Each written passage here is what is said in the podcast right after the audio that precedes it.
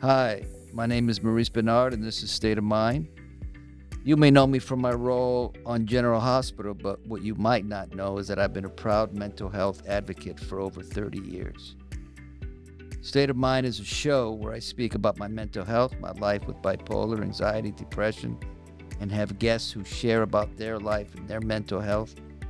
I hope that by listening, you can be inspired, learn about mental illness, and ways to have a healthy state of mind. Today on State of Mind, we have uh, somebody who,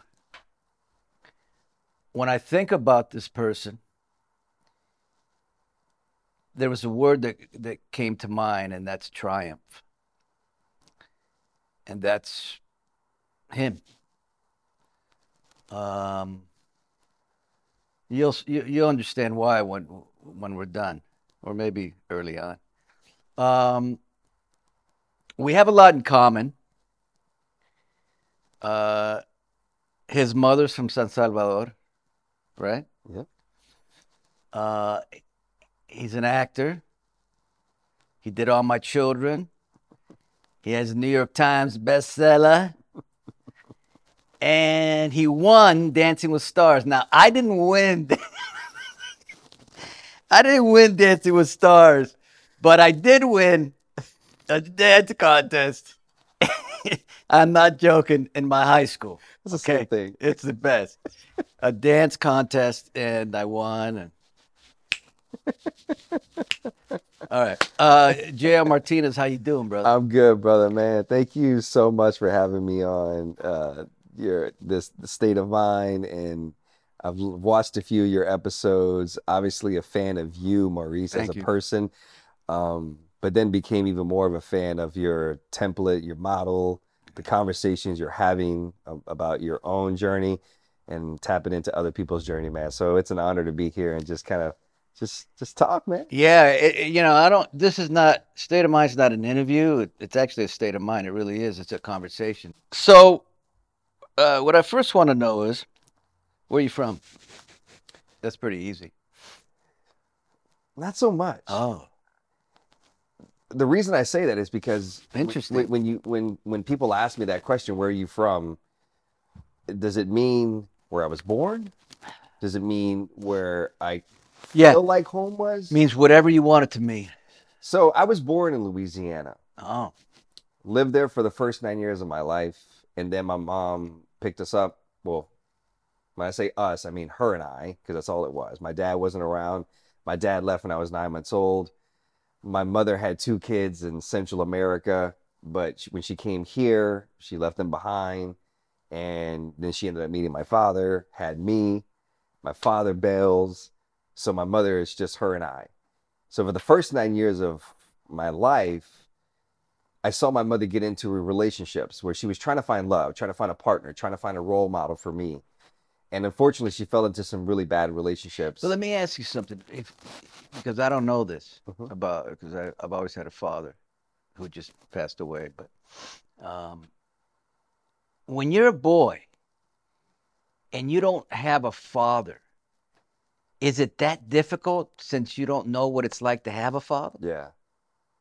Yeah, I, it, it was it was tough for me. In what way? You know, the biggest way that it was hard for me is you don't know what you don't know. And but the only thing that I can see is I can see my peers. I can see friends. I can see people I played football. Oh, oh, oh, oh, oh, they right. had a Yes. figure. That they had somebody to go to the game chills. and yes. you know, that they would take them to Wow. practice, that they would be at the park playing with them, that they would be in the driveway playing basketball with them, that they would do things together. And I didn't have that. I just had my mother. And my mother tried to do some things with me. My mother would go to the track with me and she, you know, when I was trying to like be faster, she would like take out her watch and try to clock me or whatever, but I always felt this void. I always felt this this lack of. And I just and it was more because I kept seeing everybody around me that had a male figure in their life. And I think that I was just yearning for that. I mean, I didn't understand why. I Yeah, was yearning yeah. for that. And unfortunately, like my mom dated this one man that, you know, and, you know, was abusive and uh, not only verbally but physically. Oh. And I could tell you that being four or five years old, I remember that I would, you know, it would be a Friday night, Saturday night, and all of a sudden I can hear commotion and yelling and everything, and he'd start hitting her. No. Yeah. And and my job was to grab the phone, the landline, run into the closet, dial 911 and give the address and tell them what was happening and just hang up and wait. Really? And I'd wait in the closet, man, until the police showed up. They'd arrest him, they'd take him away, and then he'd get out of jail, you know, a week later, not even sometimes, he'd be back at the house.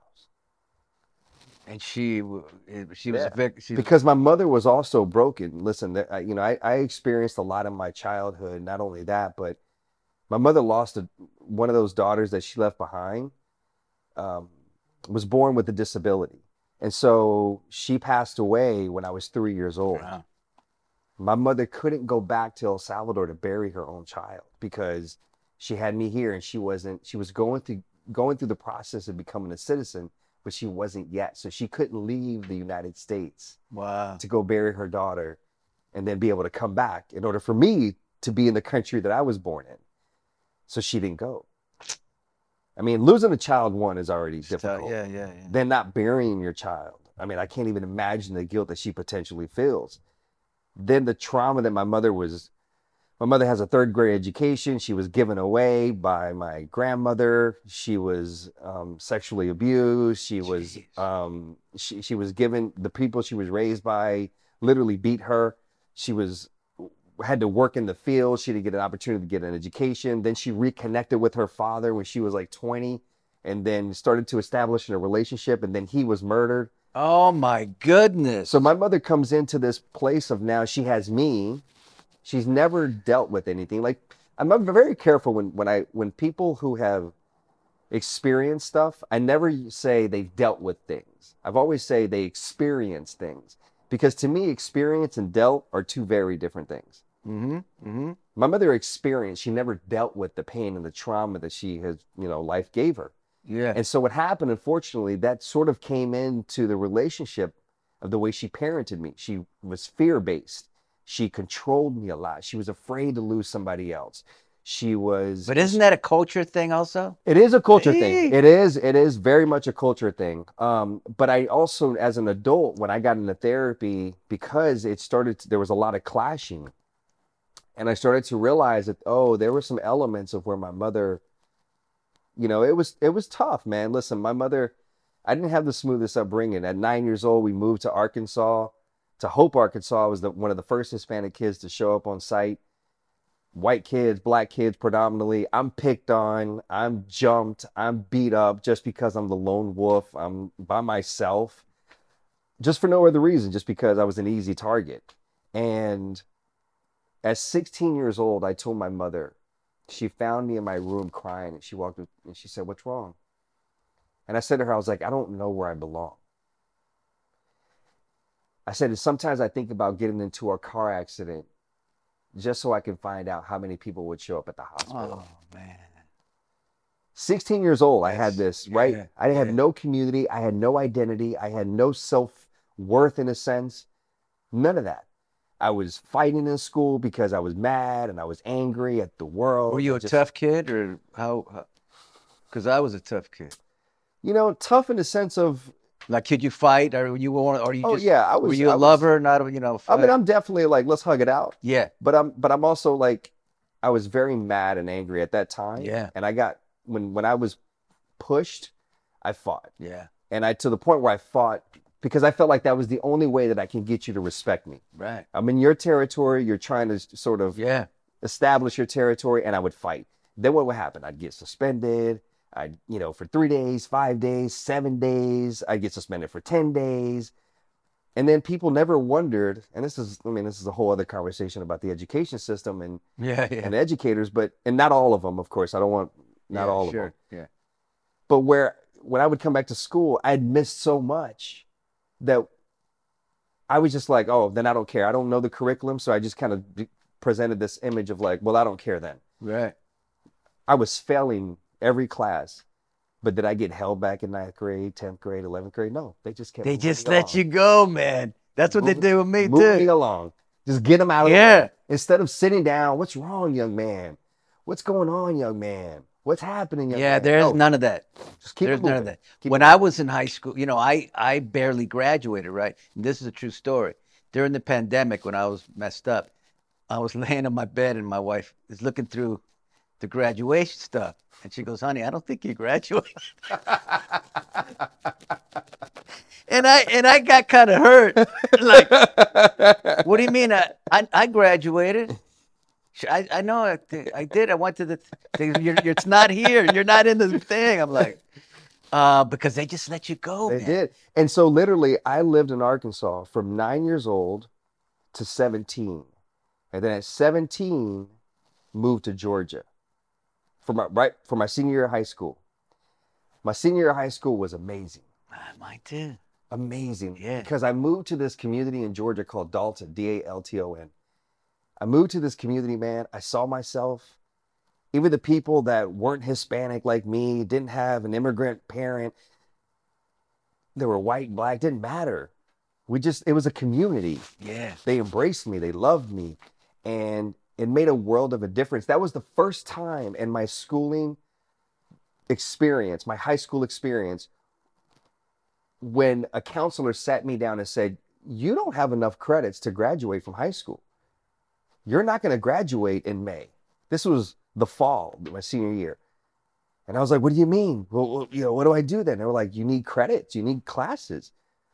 And so that was the first time someone sat down and said, Hey, we got to talk about this. And I went and I ended up getting a job, but I ended up going to night school Wow. just so I can graduate from high school on time. And I and I never told my mother the real reason why I had to go to night school. Because I was embarrassed and I was ashamed.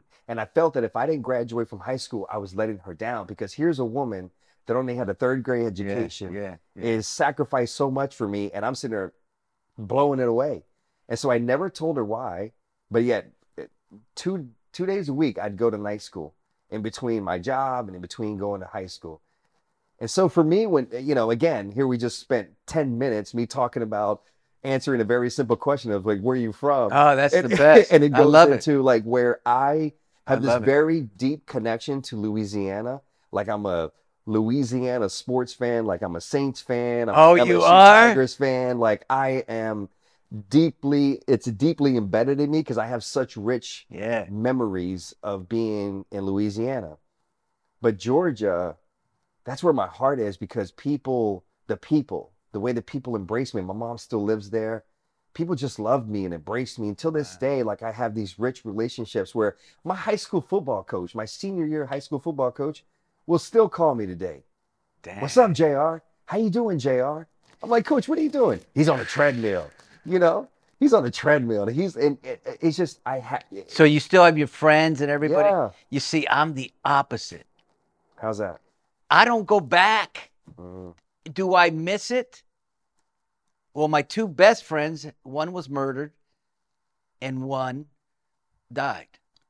wow. So I don't I don't have that You don't have that. I'm a little of- jealous. yeah, the roots of this sort of this community where people are there. Yeah, yeah. It, I mean, it, it's. But here's the fascinating thing about. I'm a very big advocate of, and I always try to encourage people to just hang in there. Just hang in there.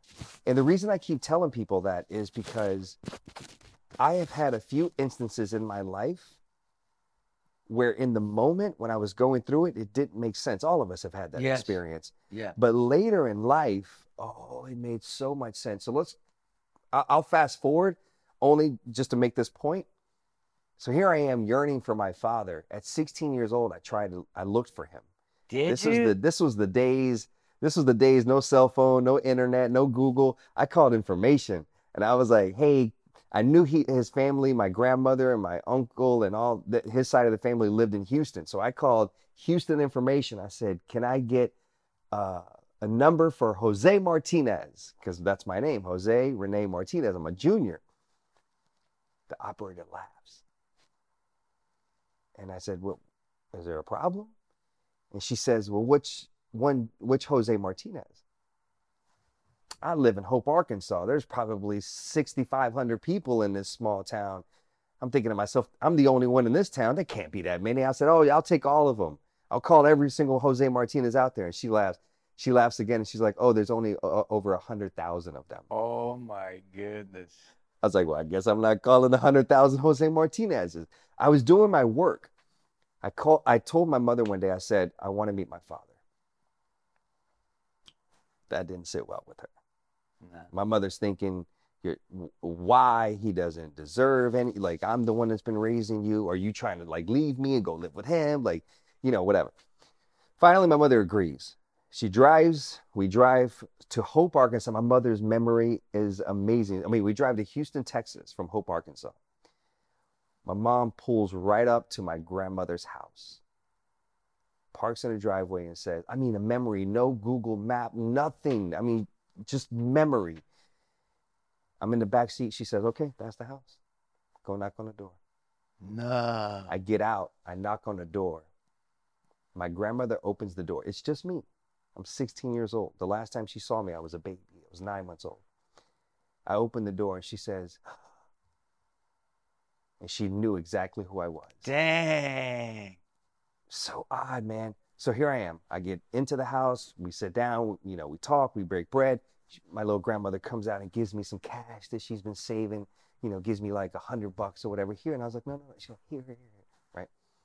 I leave. But I was like, where's my father? My father got picked up the day before by Houston PD. Wow. She didn't tell me why. Just got picked up. Didn't meet my father. Strikeout. We're 2022. 2019. I met my father.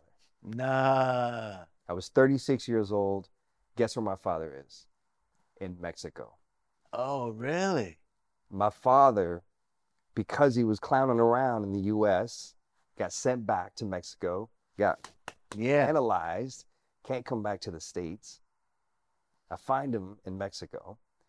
I go down to meet him in Mexico. My father's homeless. No.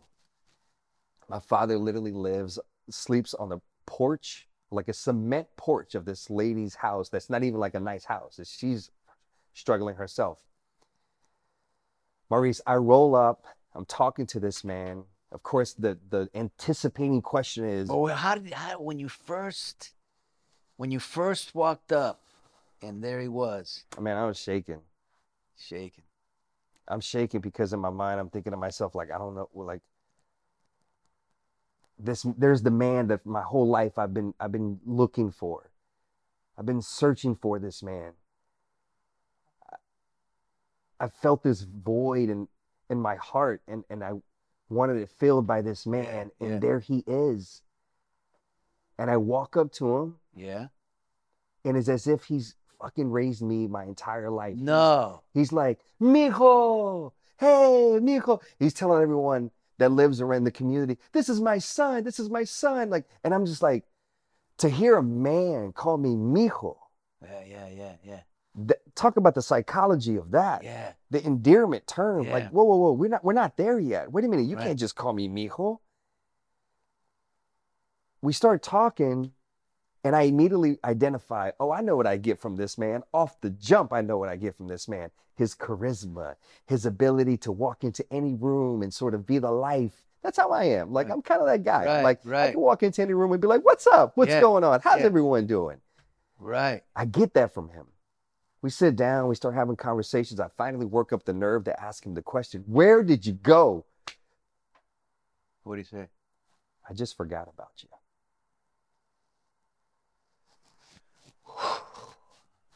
I just forgot about you. You know what I realized? But that's now? not the answer you want. That's not the answer I want, but it was the answer that honestly I needed.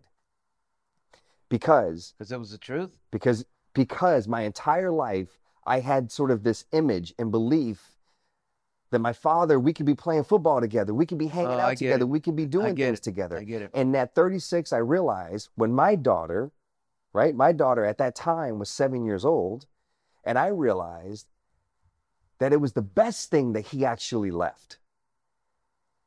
That it was the best thing that happened to me that he was not in my life. Because if he would have stayed in my life, he would have been the influence. I would be following his footsteps right now. Because I That's a good way of learned looking at it. I wasn't the only one that he abandoned. yeah. He abandoned other kids as well. Right.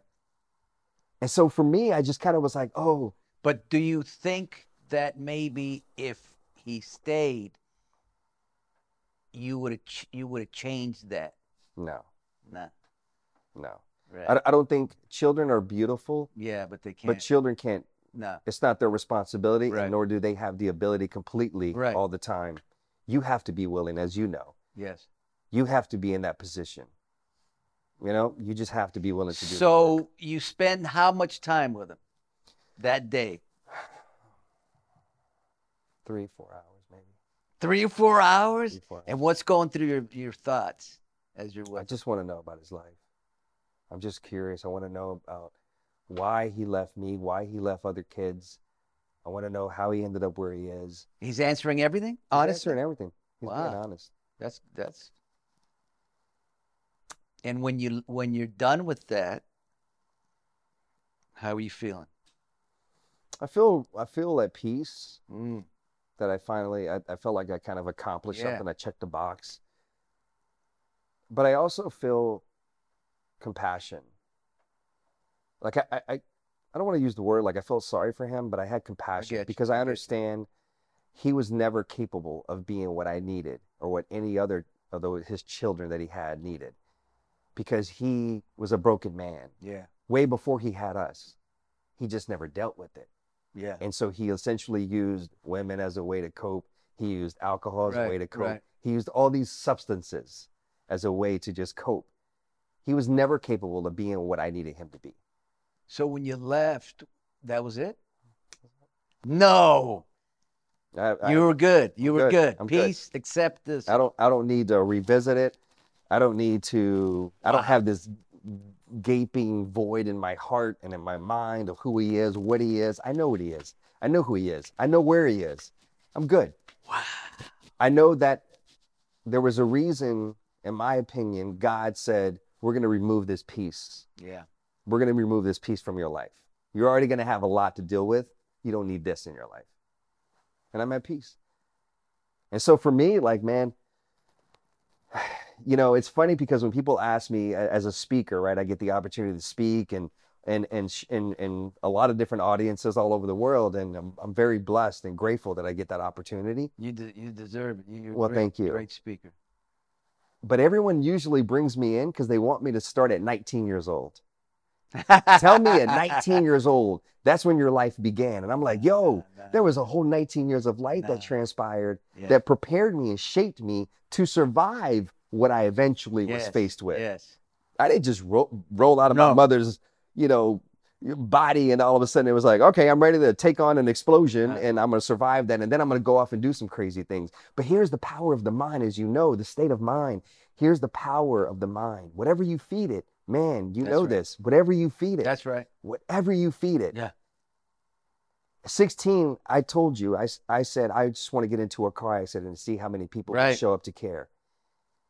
I'm to jump a little bit. At 19 years old, Well, let's get to 19. That's- 19, I'm in the army. Yeah. I'm in Iraq. I'm in a car. I Oh, get into an accident. I find out how many people care about me. What are you going to tell yourself? Whatever you wish, man. Yes. Whatever you want to manifest, negative or positive, that's on you. I'm spotty right now, but here I am a month and a half into my recovery in the hospital. My mother and I, we used to watch novelas. Novelas, Spanish soap operas, man. That was our thing. Right. I remember the days she would have me like no. I had a job at 6 7 o'clock at night. I had to hit record on her favorite novella with the VHS tape inside. We used to watch novellas at the end of my the day of my recovery. We, we would sit there and just watch novellas in my hospital room. I said to her, Maurice, I said to her, one day I'm gonna be on a soap opera. She said, Oh, really? What's the storyline gonna be? I said, I don't know. I'm just gonna have a beautiful love interest. Five years later, You got it. all my children, baby. Okay. State of mind. That's amazing. That's a, I had the similar thing that I just talked about, but I'll talk about it again. My dad, bless his, his soul, he he believed in me, but not like my mom believed in me. My mom, we knew what was going to happen in my life. Mm. Okay. And I I went to my dad once. I said, Dad, look, I did a play. I got good reviews. And he kind of looked down and looked up like it was nothing. I said, Dad, why can't you be happy? Don't you? Know? And there was a soap opera on the TV. And I said, Dad, if I were on a soap, stupid ass soap opera, then you would believe in me and be happy for me. And a year later, I was on, all my children. But that broke the ice for my father because I saw him teary eyed. Like, you know, like I was, you know, I got to Like he Yeah. acknowledged. and we were cool after that. But it's a similar. Uh, so you at 19, tell me about basic training. I love that stuff. Yo, man, let me tell you about basic training. I was very naive. Army, right? Yeah, Army. I was very naive, man. I, I went to basic training. I just thought this was going to be like a football, football camp. 11 Bravo, infantry, you know, at that time it was male, you know, industry, profession. And I just like, bunch of guys just going to be rolling around in the mud and dirt, shooting guns, you know, doing all that stuff. I was very naive, man. I got there. My recruiter told me, he said, the one piece, the two pieces of advice that I'll tell you going to basic training never volunteer for anything Mm, and you and two, you don't want them to know your name. And I was like, really? That's a complete opposite of what I've been taught my whole life. My mother told me about the importance of like sharing and, Yeah. and doing for others. And then, you know, you want people to know who you are. You want people, right? So I was like, okay, he explained. And the reason why is because volunteering, the minute you volunteer, you're always going to be chosen. You're always going to be the person that's going to be like, oh, Martinez will do it. Martinez, you go do that. Right, Martinez, you go do that. You never want them to know your name because then that means you're in trouble. You've done something. You shouldn't stand out amongst 50, you know, young men that are there trying to become soldiers. Man, my first day that I was there, my my drill sergeant comes up to me and says, "What's your name?" I was like, "Oh shit." oh man, I've been here like a few hours and he's already asking me my name, man. And, and I told him, and you know, it became a thing where they mess with me, you know, and, and nothing harm. They, they're trying to find out where your mental state is. Are you capable of essentially Yeah. enduring all of this? But it was a blast, man. Listen, you develop so many incredible relationships. There's a couple of guys that I was in basic training with that I'm still cool with today. I still talk to pretty frequently. Um, but I remember having a drill sergeant. We had three, and there was one drill sergeant always stoic. The guy had like a different look in his eye. He'd come and he'd sit in the barracks, and he he wasn't playing around. And and he would tell you. I remember one day he sat down in the middle of the barracks and he talked about, you know, he was a ranger. He had been through all these schools. He had deployed, and he talked about, you think this is a game? Do you know what state we're in right now in our country? We're in Afghanistan. We're at war. You guys are going to go to war. You guys better like lock in. You're going to war Yeah. and you're listening to this guy, you're like, oh my God, this guy, right? You're not even really processing what he's saying. You're just more enamored at who this guy is, this character. You're like, who? Tell me more. He's like, like campfire. Like, tell me a Full story. metal jacket. Yeah, yeah, yeah. Oh, here's this guy. Tell me what you've done, right? Like that's at least that's what I did. Yeah. And then you know, basically, ba- listen, man, I was a cut up. Yeah. I could tell you stories about, you know, they finally give you some free time on Sunday where you can kind of roam around the barracks and you have a little freedom once you kind of Right. got past that initial period, initiation period. And me and three two other guys, we'd pretend we're gonna go, we'd go use the phones. We're not supposed to. We'd go around to other barracks and we'd go use the phones secretly in the dark. We're not supposed to have the phones yet. And we're like, hey mama, I'm good. Hey, how you doing? Whatever. We would sneak off. We go, we're gonna run laps around the barracks, to get conditioning. We'd sneak off and go to the, the store and buy candy and I would literally go into the, the restroom, the latrine. You know, had that like that Yeah. ceiling where you could push up the tile, and I would store my candy up there. So literally in the middle of the night, I'd get up, I'd go there, grab some candy, eat some candy.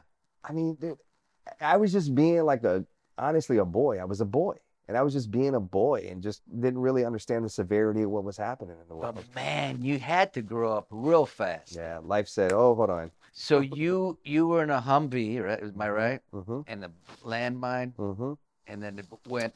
You know, I saw something on 60 Minutes. This is kind of the same thing, where these these uh, people are getting killed in tr- in training Yeah. because they tip over. Yeah. Yeah. Yeah. Is that that's So essentially, what happened for me? So six months after I joined the military, I'm in Iraq. Oh my goodness. In six of those months, three of three, I'm sorry, three of those six months, I'm in basic. Oh my goodness. Fast track.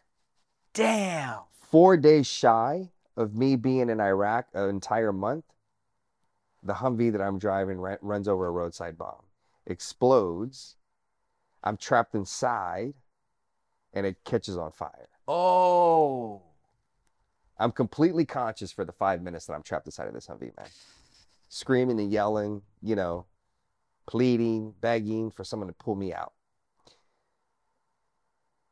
Man, talk about how things don't make sense in the moment, but if you're Yes, patient yes, enough. yes. I got my eyes closed, man. My sister that passed away, Uh, no, I, I'm gonna start crying, man. I never met her. I went to El Salvador. The second time I went to El Salvador at the age of nine years old, my mother took me to her gravesite. I'm standing there and I'm bawling. I have no idea why I'm bawling. Why am I so emotional? It never made sense to me because I didn't know her. I didn't meet her. We never played. We never talked. I don't know.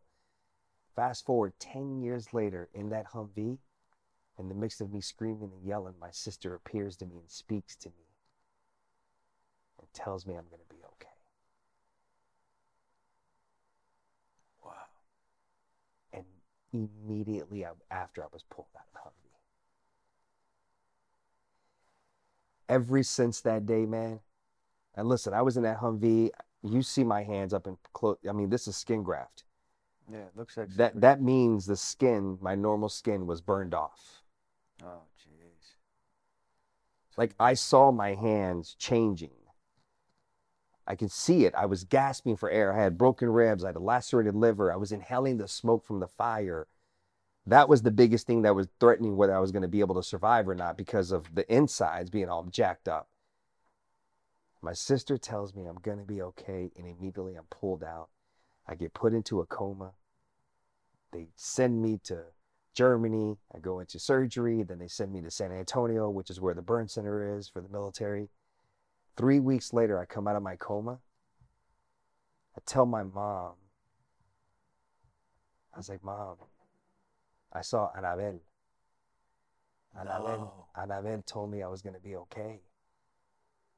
I mean, she started crying. And we both said, She's your guardian angel.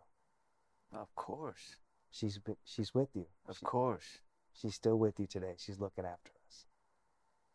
Dude, I mean, talk about how things in the moment don't make sense, but if you just hang on long enough, if you just stay patient long enough, if you believe, if you open your eyes, if you look around, if you see, the answer eventually comes to you. Man. I'm 19 years old, man. Listen, let me tell you something. When I was in Iraq, I immediately wanted to. I, I joined. I was going to do three years. While I was in Iraq, I was like, no, I want to do 20. I want to come back and I want to be this kind of soldier in this school. I want to go to that. I want to be a badass at 20 years, you know, in in the military. I started planning. Boom, I'm injured. I come out of my coma. The first question out of my mouth to my doctor is, when can I go back? I got to finish my deployment with my guys. He tells me, you're not going to be allowed to stay in the army. You're going to be medically discharged. Right off the bat, he took my identity away from me. The identity that I was starting to create Yeah, for myself, yeah. of being in the military, man, of being of service, of being Yeah. a part of uh, a team, something bigger than myself. That was my identity I was starting to create for myself. And he just ripped it away from me because of the type of injuries that I had. I couldn't be in the army anymore. And then a few days later, I saw my face for the first time. I saw my arms. I saw how bad I was injured. And literally, my second identity was essentially taken away from me.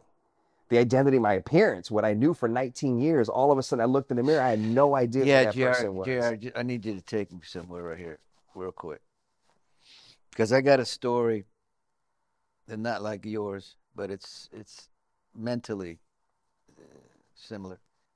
When I was in the mental institution, I went into the bathroom.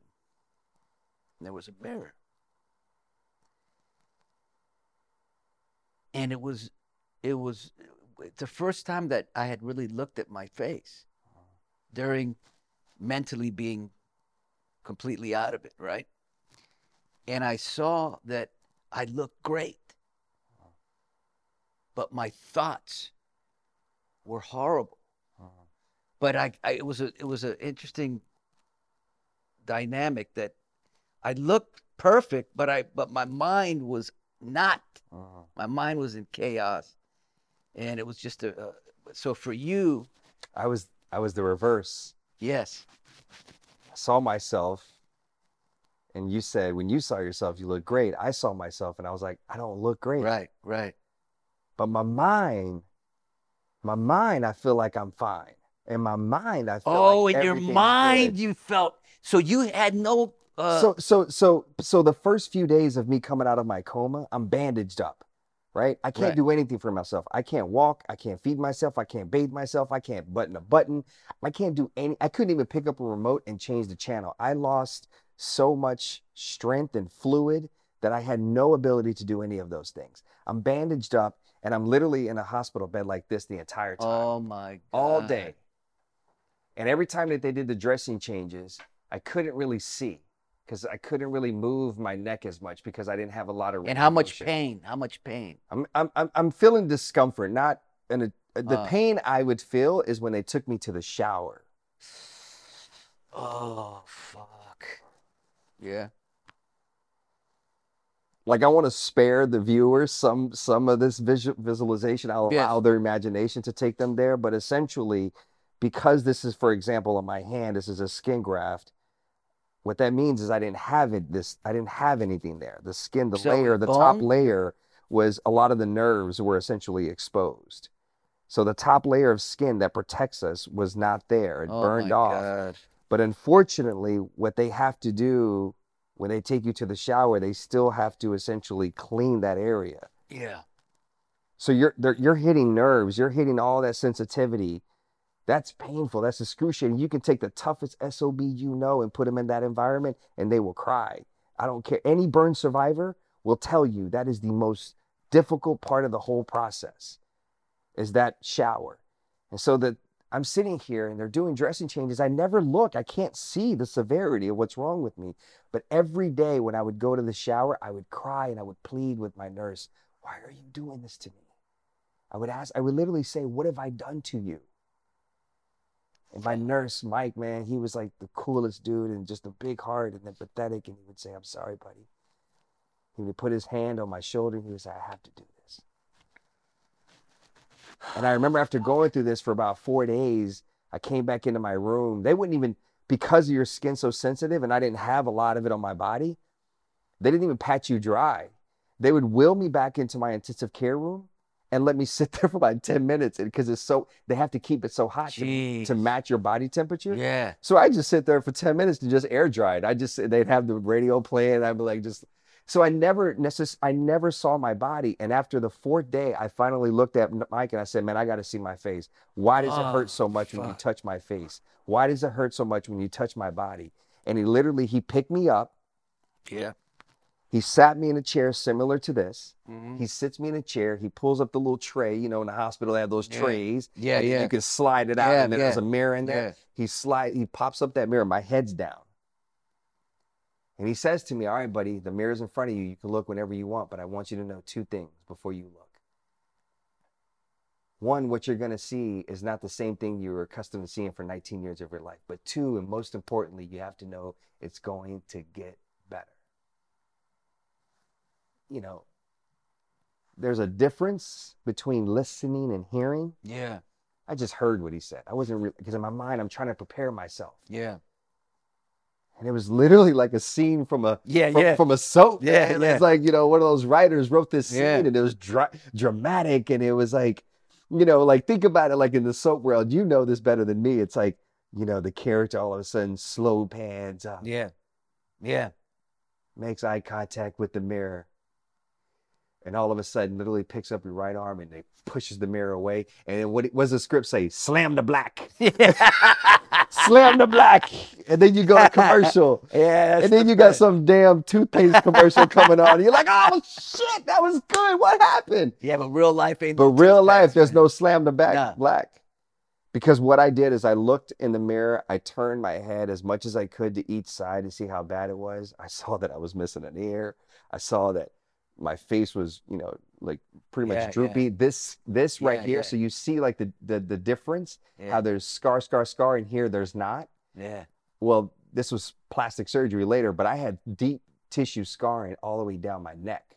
So I saw a Oh my lot. God. My, head was not, you know, healed Yeah. had the grafts. I mean, I was raw, man.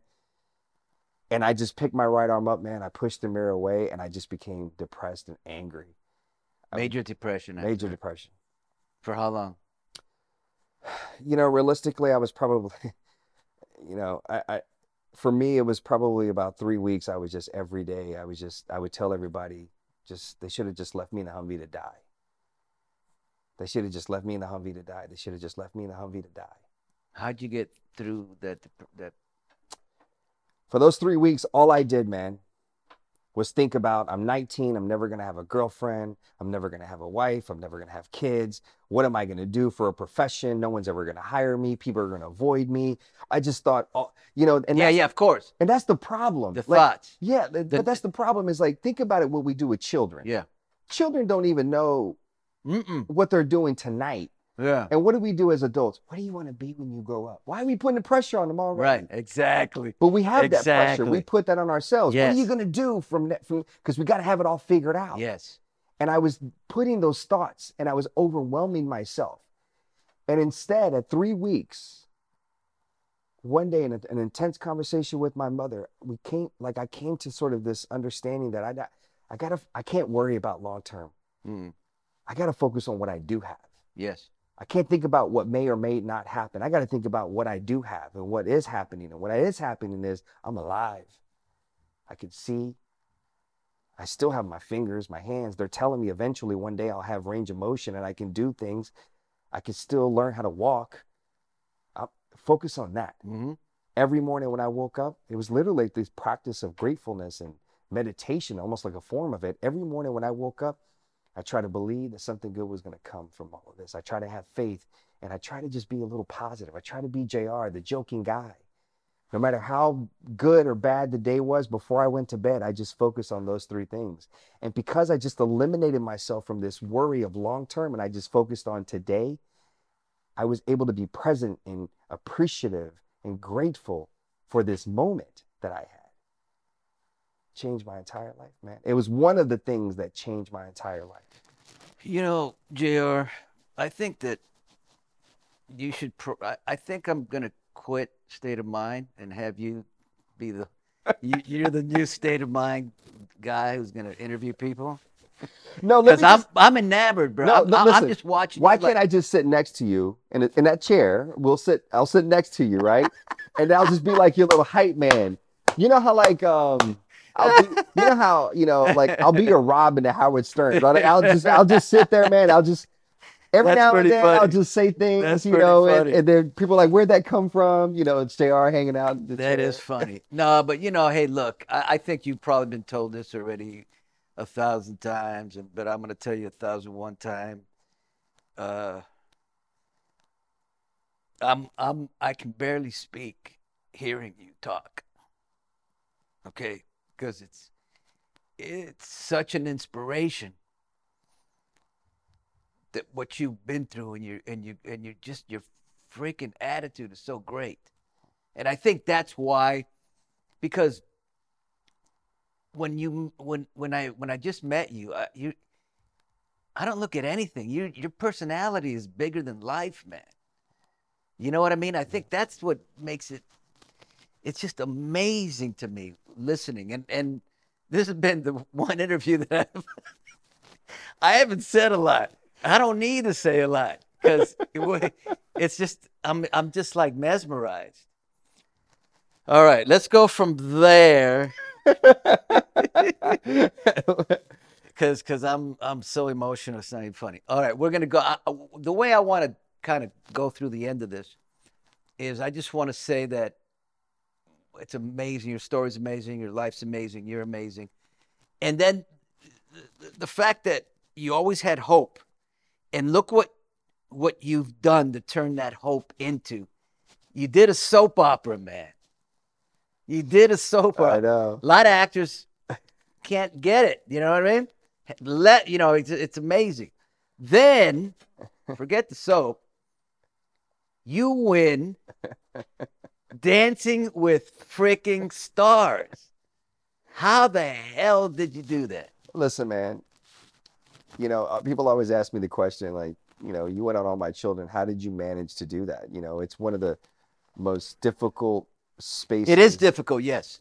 for, to become an actor, and Yeah. yet the soap actors still don't get the One- respect that they yes. deserve. Right. The amount of dialogue that you're having, One to- take, I two mean, takes. yeah, Yeah, and and then and then how you can get a script a week in advance and learn all the dialogue, and an hour before they t- cut all this dialogue and merge all. And this let's not stuff. forget, JR, because I'm going to say it right here. You didn't pursue acting. I did not. No, You did the soap without any training. without any training. My training, I was like on the job training. Like my orientation was literally like in a in a scene with Ricky Paul Goldin, with Beth Ehlers, like with with um, I don't. I don't with know. Michael Knight. Like I mean, uh, that was my that was my school of acting was being in the presence. But this is what I did, Maurice. Wow. You're a veteran. Yeah. When you had a scene, even though I wasn't in the scene with you, I would still stay on set and I would watch you. Really? So like if this was the setting that you were in your doing your scene, I would be in the dark set right behind you watching you. Because when they hired me, they said it was going to be 3 months and I was like 3 months, that's cool. I can say I was on the soap opera for 3 Right. months. That's cool. I'll just, you know, it'd be fun. But I was my attitude is like, hey, I'm going to make it the best damn 3 months I possibly can. And so I'd sit back in a, in the back and just watch Michael Knight. Michael, yeah. I'd watch Susan Lucci. Yeah. I'd watch Cameron Mathison, Yeah. Alicia Minshew. I'd watch all these people that have their whole life trained for this moment. And I would like, oh, I see what Maurice did in that scene. That was in just his eyes. Or, or just sort of that, like, that, oh, that, oh, I see what he, yeah. I'm going to try that. I'm going to see if I can do that. My next scene, I'd like work it in there. So, very raw and green. But I, people started to see How like, long we- did you do?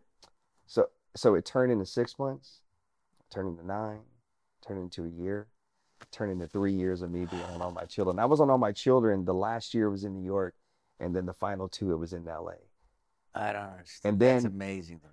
But you know, but it's not to me. I don't find it to be that out of n- nature. And this is ex- let me explain. And I know some actors are going to be like, "That's not the same thing," but let me explain. Okay. Bear with me. All right. prior to all my children, Right. I was doing a lot of nonprofit work, uh, advocacy on behalf of veterans and families. Okay. I was a spokesman. Okay. I would do a lot of the interviews. Right before I would go on and talk to Maurice, you know what?